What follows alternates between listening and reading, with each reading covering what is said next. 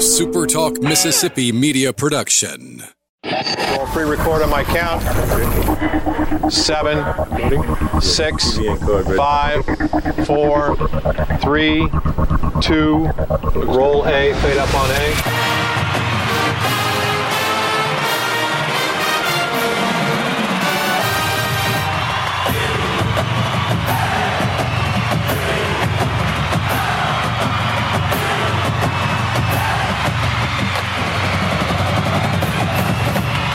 Southern Miss to the top. To the top. You're tuned in to the Eagle Hour. Hey, happy Wednesday afternoon, everybody. Welcome to another edition of the Eagle Hour. Bob Getty and uh, Kelly Sander. We're in the First Bank studio here in Hattiesburg today. Luke is out. Uh, we expect him back tomorrow. We're glad you're with us wherever you're tuned in. The Super Talk uh, affiliates around the state, supertalkhattiesburg.com, supertalklaurel.com. Be on a lot of podcasts later this afternoon, so thanks for tuning in. Good show for you today. Tom Brock, who has been on the chain gang for the Southern Miss Golden Eagles for a quarter of a century, is in the studio with us, and he'll be joining us a little bit later. Heath Hinton from Big Gold Nation about to come on. Opening segment sponsored by Dickey's Barbecue Pit, proud supporters of the Eagle Hour and Southern Miss Athletics. Great food seven days a week right here in Hattiesburg. Justin and the gang, uh, we're so grateful for their friendship and support and hope the next time uh, you have a hankering for barbecue, you'll choose Dickey's. All right, uh, Heath Hinton, owner and proprietor of Big Gold Nation, joins the Eagle Hour. And Heath, we were talking before we went on the show, and some guys, uh, some dear to this show, and, and a lot of guys get really involved in recruiting and uh, when they hear commitments, uh, they get pretty excited about that. But, you know, as we were talking, these are kids, these are high school kids that are making commitments. And you say some have gone good and some have gone bad for the Golden Eagles over the last few days. Sure. I mean, and this is going to happen. It's just part of the process. These kids hadn't even completed their senior year. You don't, a lot don't even know what's going to happen when their senior year is over with, let alone right now. But, yeah, they lost a three-star uh, defensive tackle, Kelvin Calvin Dinkins, out of Lake Mississippi. Um, he decided to uh, pull his commitment, but then again, on the same day, Southern Miss picks up a three-star linebacker commitment from Greenwood, J.D. Stewart. So, as I said, they fall off. Another one comes back. It's just this time of the year with recruiting. I mean, you're talking about 16, 17 year old kids who, I mean, they don't even know what, you know, they don't even know what they want to eat, you know, most of the time, let alone choosing a school. Uh, right now, it's, and, and don't get me wrong, Southern Miss is doing a great job in early recruiting. Uh, 12 of the 14 early commits so far are from the state of Mississippi. That's unheard of for Southern Miss. Coach Hall and his staff said they were going to recruit Mississippi hard, and they have. But uh, you know, we hope you hope you don't see kids uh, decommitting after they commit. You hope they stay, but you know, you can't you can't be all that surprised when they do, just because the, you know they hadn't even they hadn't even played their senior football season yet. What percentage So of those kids? happen. What percentage of those kids, Heath, do you think changed their mind during the process? Oh man, I, I would hate to say, but uh, look, how many times does a kid change his mind in a week? I mean, think about it. They'll be like, they go to a camp and they're like, oh, I'm gonna go here. Then they go to another camp. And they're like, ooh, I might want to go here. So I mean, it, it, it's even if they're committed, uh, it, until it's signed on the dotted line, it's not 100 percent official. So I mean, it's it's not that it's you know it, it's what's going through a kid's mind at the time, and everybody knows when it comes to 17, 16, 17, 18 year olds, their mind changes quite often. But it is a good sign that shows that Coach Hall's out building a uh, building a culture that people want to come into, that they're wanting to commit early. So that's kind of that's really a positive sign of things that are happening. But but part of but part of the problem is parenting or lack of parenting or lack of guidance from a coach because the term decommit is an oxymoron. Okay? You can't de- you can't really decommit. Otherwise, you never committed to begin with. So, to high school athletes out there, don't quote unquote commit until you are truly committed. That that should tell everybody else I'm done. I've made my decision. Leave me alone. I, I, I think that a lot of these kids do this just to get, and hear me out on this, social media attention. Just so that somebody will like what they had to say or retweet what they had to say. It's all about the number of likes and all that sort of thing. But for heaven's sakes, if you're a parent, don't let your child make any type of statement until they are truly committed. What do you think about well, that, Heath? It's all uh, yeah, Kelly's right. It's also a situation where a young man says, "Oh, I'm going." Maybe a young man will commit to a school. I've seen this happen in the past. He'll commit to a school but doesn't have an official scholarship offer. The reason he commits is because so he can other schools can see that he's committed to that school. So there's a game that's played there as well.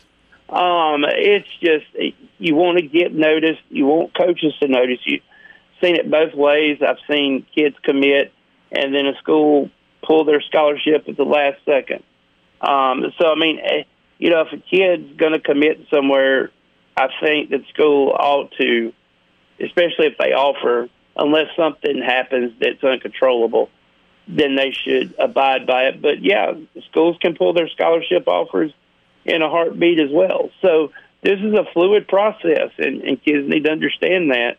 And right now, I just think you're seeing a lot of uh, you're seeing a lot of good job in recruiting by Southern Miss as a situation where they're going out, they're selling the program. Coach Hall selling him and his staff what he wants to do, and you're seeing it pay off. And I think I think the ones that Southern Miss has now, I think most of them will stick. But to say that some won't, I mean, to say that all stick, I can't say that. But I have a good feeling a lot of them will stick with their commitment. I'm gonna throw this out to both of you guys. I think part of the problem too is is uh, I, I'm just turned off by these scenes that I see on social media where the kid's sitting there and he's got four hats in front of him, and you know it's almost like we're playing a shell game. And then he grabs a hat and sticks the hat on. You. Your thoughts about that, Heath? It just seems to me that there's just too much hype over where high school kids decide they're going to play football. And another thing is going to get uh, that that type of deal is going to get uh, a lot more prevalent now because of uh, name, image, likeness rules. They want to get their face out there. They want to get as many people to see their face, social media, so they can use that to make money off their name, image, and likeness when they get to college. So I think uh, where you saw a lot. I think this year you're going to see where kids are choosing when it gets closer to signing day. That's going to blow up and be 10 times what it was because they're wanting to get their face out there on social media because they're wanting that name, image, likeness, money. I would just say don't put all your baskets into that. You're there to play a sport. Don't try to take your time away by dealing with that and not focus on what you're doing on the field because if you don't focus on what you're doing on the field, you won't get any playing time. It doesn't matter what you do. I just think it's really the whole situation with recruiting where everybody's telling these kids how great they are and, and how they can add to the program and how they're going to help. And then once they're used up, once their eligibility is used up, they get thrown out into the real world. They are, most of them are ill prepared you know, as to what the real world is like. They've had everybody doing everything for them. They've been telling everybody, they've been hearing from everybody how great they are. And now all of a sudden they're washed up. Nobody wants them. Nobody needs them. And they get thrown on top of the scrap heap with all the other athletes that have been destroyed. And it's just so, it's just so overplayed. And yeah, so, so a guy commits there. So what? You're, you're one of, of what? 60 on a college football team? You're one of 60. You know, 85. 85. You could be injured you know, you might not make grades. Right. I mean, you really don't know how good a recruiting class is until three or four years down the road, and that's if everybody sticks. But with the transfer portal now, you go there your freshman year, and oh, coach, I'm not, I don't get to play, so I'm, I'm, I'm going to go to this other school where I can, I can. It, it's just. And, and Mama's standing behind you, going, "That's right, sweetheart. That's right." Yes, the coach has been mean to you. Can I get you some Skittles? Would you like a Gatorade? Yeah. I can remember know? going home complaining about my high school football coach, and my father would say, "Oh, shut up and get your my, fa- my father was like, back out there and do what you're supposed my, to do." my father was like, uh, "Make your situation better." Correct. Right. Stop that's exactly right. Yeah, that's it. Go Uh, do something about it. better. Right. Go do something about it and stop whining. That's the kind of thing I- I would hear at my house. And I and you know what? I appreciate that, guys, because I learned later in life everything doesn't always go your way. Now for you it does, Kelly, but for us normal guys that don't live in Canebrake, things don't always go our way. Well, at Canebrake, This is true. We are better than We don't everybody. have the Canebrake experience behind us now. No, uh, you know, and again, it's something you can strive for, Heath. Something you can strive for. I'm working hard, Kelly. I'm going to be your neighbor. I promise you. Look, hey, I just won an award at Canebrake this week. I've gone 12 consecutive months paying my electric bill.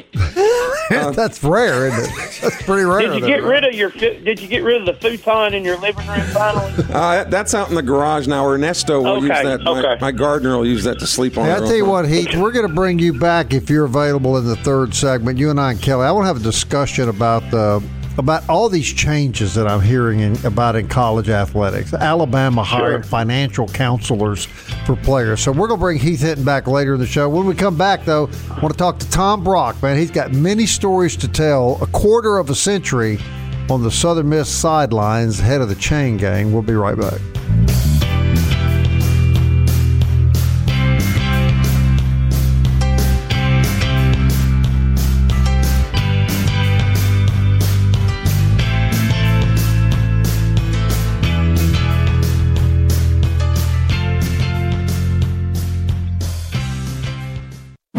Southern Miss to the top. To the top. You're tuned in to the Eagle Hour. And we're glad you are. Thanks for tuning in this afternoon. This segment sponsored by Campus Bookmark, campusbookmark.net on Hardy Street.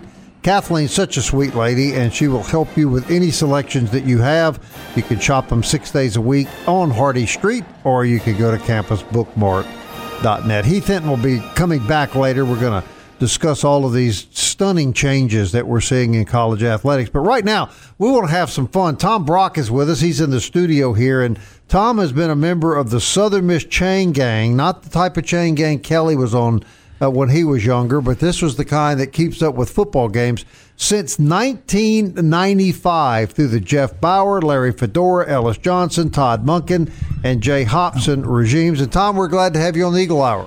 Well, thank you, and I feel much older now when you say a quarter of a century instead of 24, 25 years. Well, you've seen it all, I'm sure, in uh, in in that period of time, and I'm interested to, uh, of these coaches that I named. What, what what do you remember most about Jeff Bower? I, I think I know what you probably remembered about Todd Monken because I, I was around Coach Monken a little bit. He was a pretty vocal guy. But what was Jeff Bower like during the course of a game? Jeff was uh, pretty businesslike. Uh, he was always had his coaching staff very well organized, so he didn't get a lot into that because he'd already pretty much he'd done his planning and stuff at uh, during the week. If it was a bad call, uh, there was another Jeff Bower appeared. Yeah, and uh, he could come loose if it was a call that he really uh, did not uh, appreciate, shall we say. The thing that was good about that was is he was very highly respected among officials because he was kind of the senior coach in Conference USA. So they listened to him. Now, you know, they don't overturn calls, but they it, it is a reminder to them that we don't Mm-hmm. want to do this again. right. And he they he was, you know, like I say, pretty businesslike, except whenever he had the the problems Right. with the with a call. Now, now, Tom Brock, I have to ask you: Is it true that on many occasions during ball games you would have to wake up Ellis Johnson? He was not the most he was not the most energetic Coach, coach. No, no question. That's not the most winningest coach. and no, he was was that that was kind of with his uh, his uh, ener- energy was like Yeah. his winning. Yeah. Now, here, Coach Larry Fedora is going to be on this show Friday. What was Coach Fedora like on the sidelines? he was a, he was pretty active. He was he was uh, pretty vocal, and he was real hyper type. I mean, you Right. you, you get around him and doing it like that, and he uh, he was like I say he he if something didn't go right either way he he let you know it. Right. Now, I was around Todd Monken by coincidence one afternoon. He was coming over to the baseball field to do the JT show, and he got a phone call about one of his players had gotten in trouble with the police, and he didn't like it. And uh, boy, I, I saw a different side of Coach Monken. Did you ever see that side? he he was generally a lot like Coach Bower was was pretty businesslike. But then you know if you had a a player that screwed up, he would visit with him and uh, definitely, and in the same way with, with, the officials. But he was, you know, he, again pretty well organized uh, in right. what he did. I, I, like his politically correct terminology. He had, a, had a visit. He had a visit with the player. Well, yeah. I may see these guys again. yeah. But I'm sure even if you were a little bit more colorful with your speech, everybody would, you know, would totally understand. Yes. I would think, Tom. Obviously, none of us are getting any younger, no. right? And as we're on, as you're on those sidelines, I mean, you could take a. You're in the line of fire fire about every play. So how do you handle uh, keeping both eyes wide open and uh, ready to bail out at any second? You do just that. You keep okay. your eyes wide open. High school, and I've done high school for thirty something years. In high school, I had bypass surgery that September, and I worked some high school football games after that. But the speed in college is a whole different world, and you can't you can't really enjoy a college game because of just what you said. You you have got to always and you know you start realizing when they start lining up, are they coming my way, or you, and you you really have to get more involved in the game. Have you ever been run over? Well, I got one. I got this. We have Oak Grove's chain crew. We've worked two state championships and then two Mississippi Alabama All Star games, and I was doing the box in the all the Mississippi Alabama All Star game, the first one, and Laurel's cheerleaders were cheerleading. They had must have had a busload of them, and I had a choice of running over a cheerleader or letting a running back take me out. And I, well, how bad was the cheerleader hurt, Tom? Well, she didn't because I did not. Uh, I, I, went ahead and did it for the team and uh, and and and took the took the running back. You, you, know, it's not like any sports fan can just go in the want ads and say, "Hey, wanted person for the sideline, you know, chain gang." Right. This is one of those things where you kind of have to know somebody or you fell into it. How did did you get started, Tom? Twenty five years ago. Well, in uh, in high school, I, I had uh, worked chains at Forrest County for a number of years, and then the. Sumrall, yeah, and then uh, did Sumrall, and then eight, 20 years at Oak Grove. And I had a friend at, uh, in Forrest County that he was on the crew, and they had one guy that worked at a one of the plants down in Wiggins, and he had to get off because of his job, and that's how I got started. And then uh, at college, B.G. Lofton, who's officiated, he's passed away now, but he officiated uh, years and years and years in high school, and he had a guy that was doing his at halftime wouldn't show up, and he asked me, he said, "Would you be interested in working?" Because I worked the home side, and uh, that's how I got started with that. Is it, is it something, though, let's say a, a complete novice to the game of football? Yeah. And somebody who really knows X's and O's, and, and you've got a son that, that played at a, at a high level. Does the fact that you know the game as opposed to somebody that maybe doesn't know the game, has that helped you, or did it, does it really matter? Oh, it helps because you start recognizing defenses and offenses, and are they going to run what? Because now, with with the with the spread offense, you really have a lot more you know, 20 years ago, everything got, was the wing T, right? Yeah, and it was yeah, basically in leather helmets. Right. and uh, they, but now you really have to understand and recognize formations to uh, know whether or not they're going to come after you. Yeah. Okay. like on this play, they may be coming my way, so right. so so I've got to watch it. That's As right. opposed to somebody that doesn't know football that wouldn't have a clue they get they they would be in the hospital. Yeah, I, would imagine that that's yeah, that's really no something you got to be yeah. careful about. And the speed and the size of Division yes. One football players. No, it's a whole is, different world. Yes. Yeah. And uh, the loudest, meanest coach you've ever heard. A coach from Louisiana Tech. He uh, he cussed this poor. I was doing the box, which is the down box on the other side and he stayed on this little uh, head linesman the whole game, just ranting, raving, screaming, and yelling and all that. And uh, I finally, the halftime, I told the kid, I said, "Look, you need to drop flag on him and get that over with." And he never did, but he was he went on to Cal and got fired there, and he's somewhere in Texas now. But mm-hmm. that is that was by far the uh, sailors couldn't put cuss words together like this man. I'm trying to. That was, was Sonny Dykes. Sonny Dykes is who you're talking about. Because when when you said he went to Cal and then Yeah. went somewhere, yeah, Sonny what, Dykes. And what was funny was about two years later, we had the Conference USA head official who had worked, I think, four Super Bowls. Great guy. And we were talking about that. And he was talking about some of the NFL coaches and stuff and all that. And I told him about it. And he said, You don't even have to tell him who it is. Sonny Dykes. Is that right? Now you're around the officials a lot, and I hear a lot of fans criticize Conference USA officials. But I have SEC friends that criticize SEC officials. Overall, your observation of the job Conference USA officials they do they do a very good job. Um, they had they had a turnover about three or four years. Don't say turnover. I'm just had they rotated people out that were retired and all.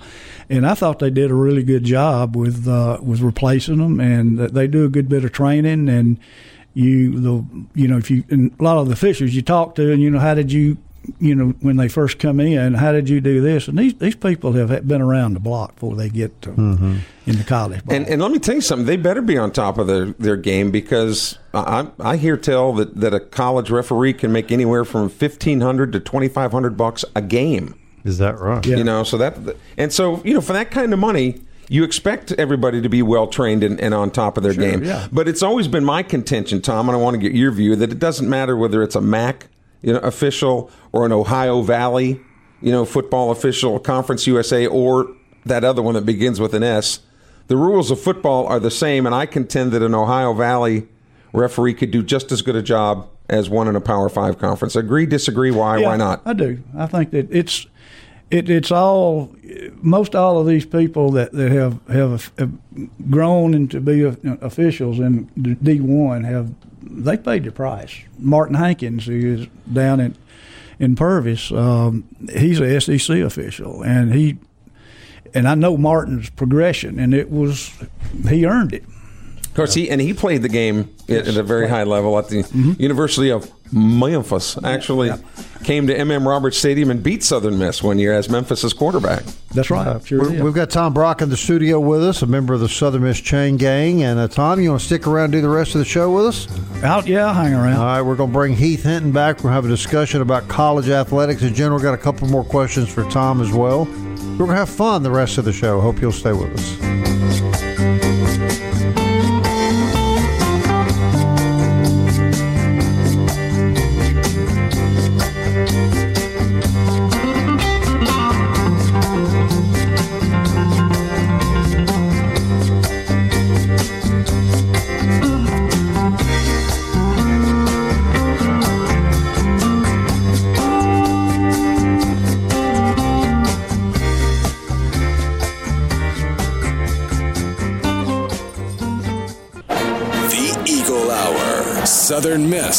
To the top.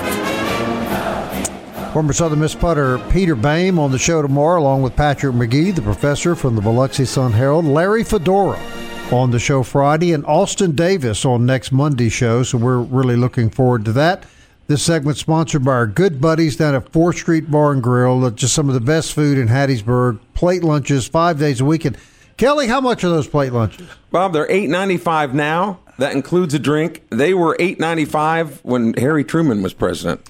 They were eight ninety five when they we started this show. Yeah. I mean it hadn't been raised a penny, and the food is always really, really good. It's interesting though. During World War II, people were going, "I think eight ninety five is a little high." right, and, now you think it's, it is a bargain. That includes your drink, your tax, everything. So Right, that's right. Best place in town to enjoy a good plate lunch. We've got Tom Brock in the studio with us. Heath Hinton rejoining uh, the conversation. Tom, we were talking to you before we move on to other things about your your long career uh, on the chain gang, and we got to talking about officials during the break. And I'm going to let you put the, the old the old fan belief to rest, and that is that you've been around them now for 25 years, and you don't believe there's a iota difference between a a MAC official crew and an SEC or Conference USA, and you don't believe they have any horse in the race, and they don't come to any game trying to help one team win. No, I I totally agree. I think that uh, the when you get to the Division One level and officiating, you're good. You have been weeded out because you've gone through high school, you've gone through a lot of times junior college, NAI, and stuff like that. So when you get there, you're good, and you got to keep remember that these conferences, like Conference USA, has got a man that it runs the officiating. They grade every official every game, so you get a grade, and so if you screw up a few times, you're going to be sitting at home. Yeah, I think Heath had an interesting question he wanted to ask you. Heath, go ahead. Yeah, I guess uh, you know, would it be better in all of uh, kind of what we talked about during the break? Would it be better, just in general and everything, if the they did away with conference officials and just went to a pool? I know. I believe the NCAA. They have a pool. They, I mean, I, basketball. Yeah, I I wouldn't have a problem with it. The, uh, you know, it it's was we've had them from Big Ten, uh, Sun Belt, SEC, WAC, and I'm trying to think who we've had, but we've had them all over the MAC and all that, and there's just not that much difference in them at all. You have to wonder though, because in a lot of these contracts, and and you you know this, Tom and Heath, you've been where the visiting team, if you have two teams that are not in the same conference. It's played at one conference's home field, where the visiting team usually brings its conference That's right, officials. yeah. Oh, yeah. So, if indeed, and I believe you, Tom, I, I think that all that all referees, that's the very basis of being a referee, is to be unbiased and be fair. But if they are indeed that way, why is it so important that the visiting team also get to take their officials? I don't know. I mean, it's it's uh, that's the way it's always been. Right. Right, but but it is, it is food for thought, though, isn't it? Yeah, If- and they've if- had now. If you if you play a Division two team, I know there's other words that they use now, but if you play a Division two team, then you're going to have a Conference USA official cruise. They're not going to bring the Division two officials in. right, right, yeah. Everything everything being equal as far as For uh, example, when Southern Miss plays Grambling, that'll be a Conference USA crew. Yes. Right. Interesting that Tom talked about a lot of these officials are, are weeded out. That the Colorado's officials usually wind up out of weed. You know, All right, look, I want to go. I want to go around the horn, and I, I'm going to start with our guest Tom, and then Heath and Kelly. And I'm an old school guy. Kelly and I talk about that a lot on this show. I, I believe that there's professional athletes, and I believe there's college athletes, and I think one of the wonderful things about college sports through the years is that you see kids that they're students first, and they play for the love of the sport, but.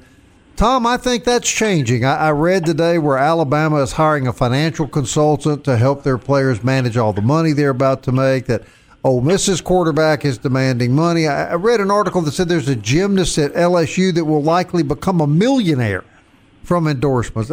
Have we seen the death of amateur athletics?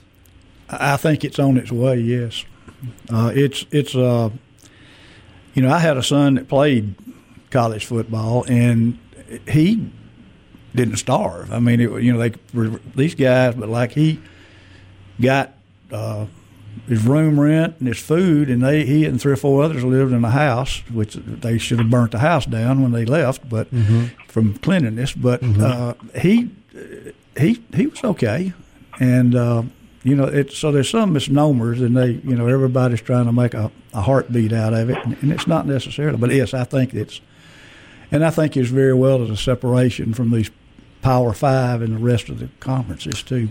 Heath Hinton, how, how good or bad is this going to be? Uh, I, uh, wait to see. But you look at it now, and you look at you know just kind of the way things go when you bring a lot of money into a situation. It usually doesn't end up good. I think the NCAA has been letting this go for so long. Um, I think there needs to be some new leadership there. They're going to have to make a decision on. They're going to have to cap this. They just can't let it go wild where you have supposedly Miami uh, University. They're going to have sponsors going to pay every player six thousand dollars. I read that today. to Yeah. sponsor stuff. This is you got to do something, or it's already become an advantage to states that don't have state income taxes. Right. Kelly Center. Got you and gotta do Florida. Florida does not have Right. state income tax. No, Kelly, here's what I see, and, and Heath brings up a great point about the University of Miami. So you're you're a coach at Florida Atlantic. Pick a school, South Florida, doesn't matter, and you're out recruiting Tom's son because you want him to come play. And Miami says, "Well, you know, if you come here, you're going to get six thousand dollars a season just to start out with." Well, in most cases, South Florida is out of the running. Which they is- are buying players at Miami. Which is exactly what Tom Brock said that, that eventually the Power Five, let's face it, the haves against the have nots, the have the rich will get richer, the poor will get poorer, which at some at some point this is going to fracture. It has to. It can't support its own weight the way that this thing is going. So that that is, is what's going to happen. One good thing, right? You got to dig deep to find a good thing that could come out of this. But a lot of college athletes don't have real good reputations as to how they act off the field, off the court, off the diamond, whatever. These type of deals are going to help some of these guys behave, if that makes sense. Because what company, and Tom, I'm, I'm glad you're shaking your head. Yes, Tom. Because a lot of these companies are not going to want to sponsor a seedy person. They're going to want a good, decent person to represent their product. So it'll help clean up some ath- athletic behavior off the field. Reasonable? I think so. Yes. All right, last question. I'm going to go back around the horn. We'll start with you, Tom. Uh, some of us, I think you're one of these. We believe this will bring the eventual separation, maybe sooner than later, of the Power Five and the Group of Five, and we may at long last see two different quote unquote leagues competing. I personally think that's a positive. Your thoughts? I definitely do. Definitely. It's uh, Southern Miss. I mean, and I was looking through, going through the number of athletes that we, great athletes that we've had. We've been very lucky, and there's a point in time that that's just not going to happen anymore. And uh, yeah, I think it's got to. All right, Heath. What about you? Are we fixing to see the split that we've all anticipated could possibly happen? I think you could. I think if it happens, I think you're going to see the Power Fives realize how much they need the Group of Five. There's a symbiotic relationship there uh, for games and different things. I, I do think you're going to see some type of split. Does the Power Five? Uh, I think. I think before it splits, I think you'll see the Power Five uh, expand. I think you'll see the Power Five expand agree with that. before the split happens. I think you'll see that happen before they split the way they're formed now. But then who gets added to the Power Five? And again, let's let's just hypo- right. hypothetically say that Southern Miss is included in the Power Five. Well, budget wise and everything else, they're still not going to be able to compete. Right. You know, with those schools. And I wouldn't have any problem with a national championship game between Southern Miss and Central Michigan. No, I, I think know? I, I think it's a level playing field. Yes. But what we're seeing now is an uneven playing field that's become steeper. Because of the money that these guys are, are going to be and able he to make. makes a good point, Kelly. When you start throwing this kind of money around, it's not going to have a good ending. no, Well, overall. also, you noticed that the NCAA trying to, I guess, put a good face out in front started before this Supreme. They knew this was going to happen. They knew the court. They started throwing out that twelve-team playoff to make people happy. So they were already trying to appease people that knew they were going to be upset by this, and they started this twelve-team playoff. I I think you look. The NCAA knows they need some new leadership there. There needs to be some people there that make tough decisions instead of kicking the can down the road, which they've been doing for the past 10 years.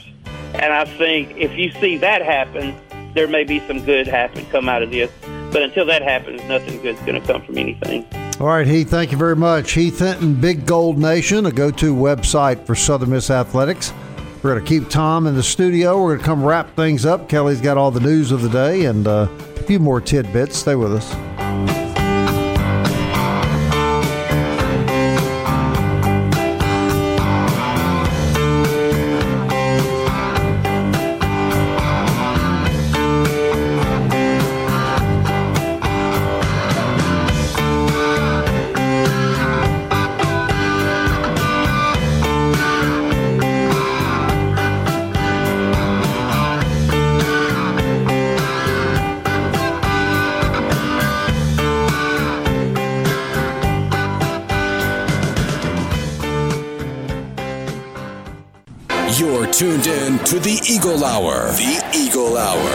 Southern Miss to the top. They want to thank D1 and D-Bat for sponsoring the Eagle Hour. It's a great place to take your child if they're a baseball or softball player. If you are an adult athlete wants to fine tune your game, D1 D-Bat on Hardy Street, a great place.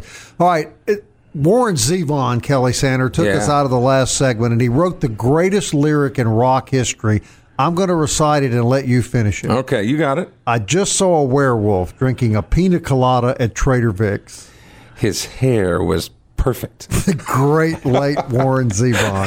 Thank you, Michael Merkin. yes, indeed. Great bumper music. All right, Tom Brock continues in the studio with, but first, Kelly, a lot about. Uh, A little bit about a lot of things. A lot of things. Yeah, let's start with Conference USA. First of all, uh, Conference USA gives an award every year for community service. The schools actually compete for this award for the number of hours that both male and female athletes spend in the community trying to make their communities a better place to live.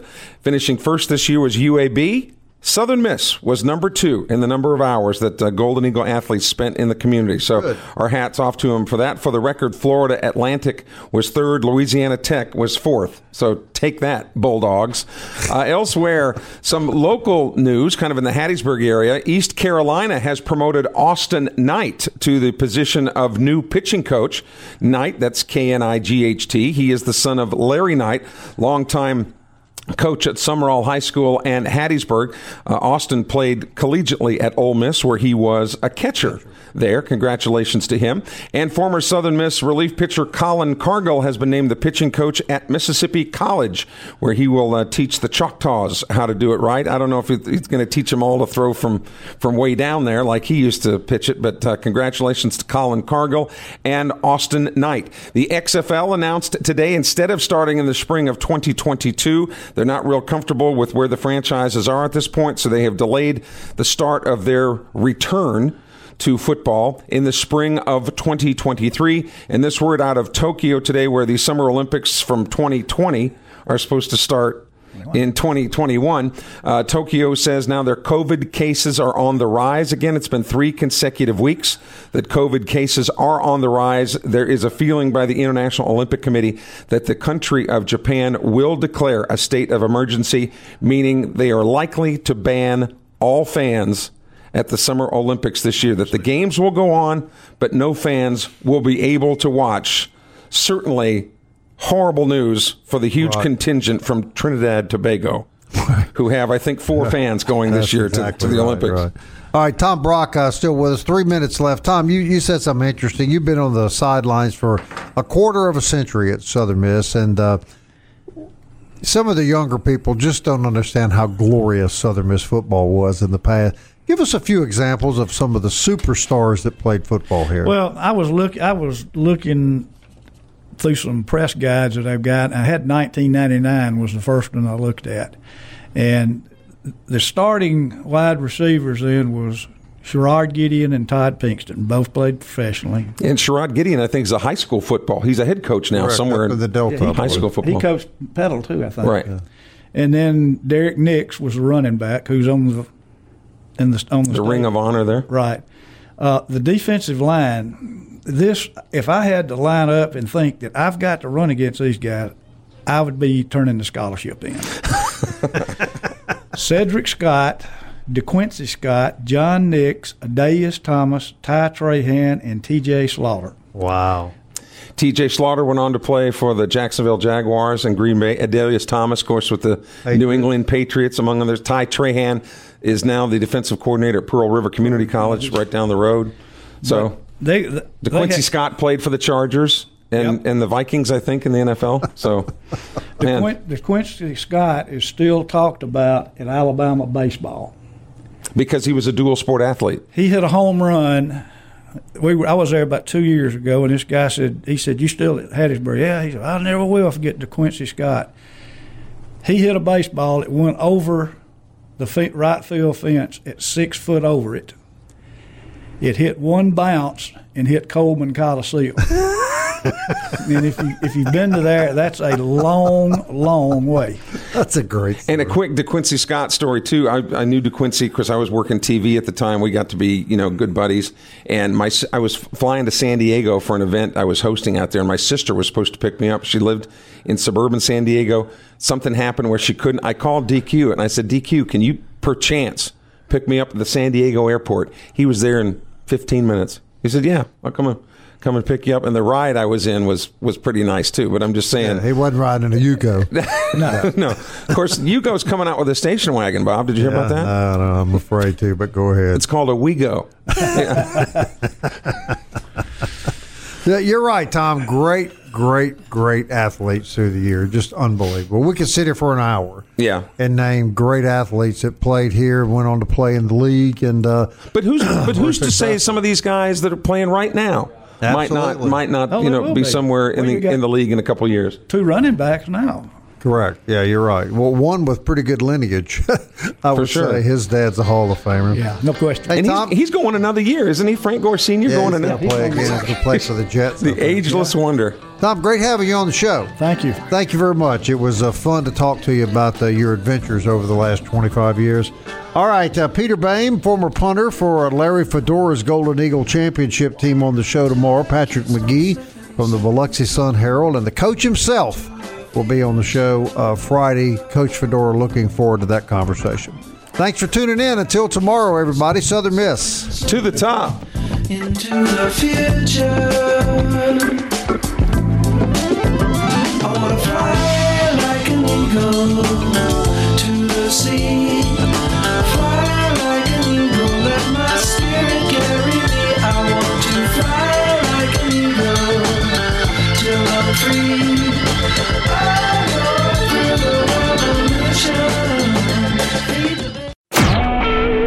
SuperTalk Mississippi media production.